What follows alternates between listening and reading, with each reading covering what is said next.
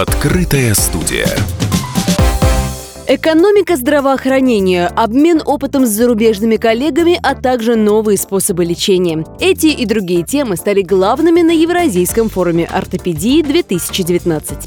В открытой студии «Радио Комсомольская правда» генеральный директор медицинской торговой компании Игорь Жук. Он рассказал, что такое биодеградирующий металл и почему его применение крайне эффективно в детской ортопедии. Инновация заключается в том, что через год, в некоторых случаях полтора, в зависимости от организма человека, он полностью растворяется, биодеградирует, не оставляет даже следа. Вы понимаете, что такое не делать повторную операцию ребенку для удаления конструкции? Это больничный лист матери, да, отсутствует. Это наконечные, значит, случаи лечения. Мы экономим тридцать процентов бюджетных средств, потому что не надо делать повторный сбор анализов, не нужно пропивать определенные медикаменты, реабилитацию проходить и так далее, и так далее. Это просто...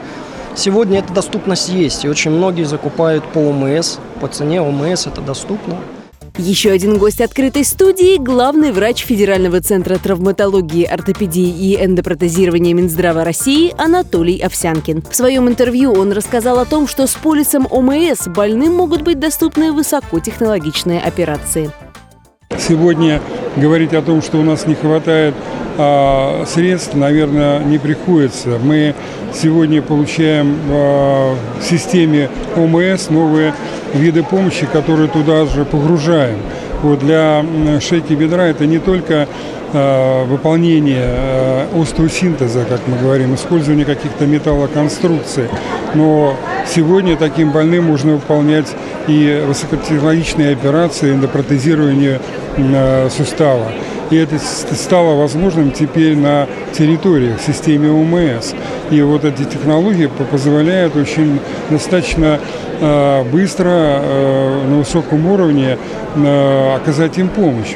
Евразийский ортопедический форум проходил в Москве двадцать девятого и тридцатого июня и собрал более пяти тысяч медицинских специалистов из восьмидесяти стран. Открытая студия.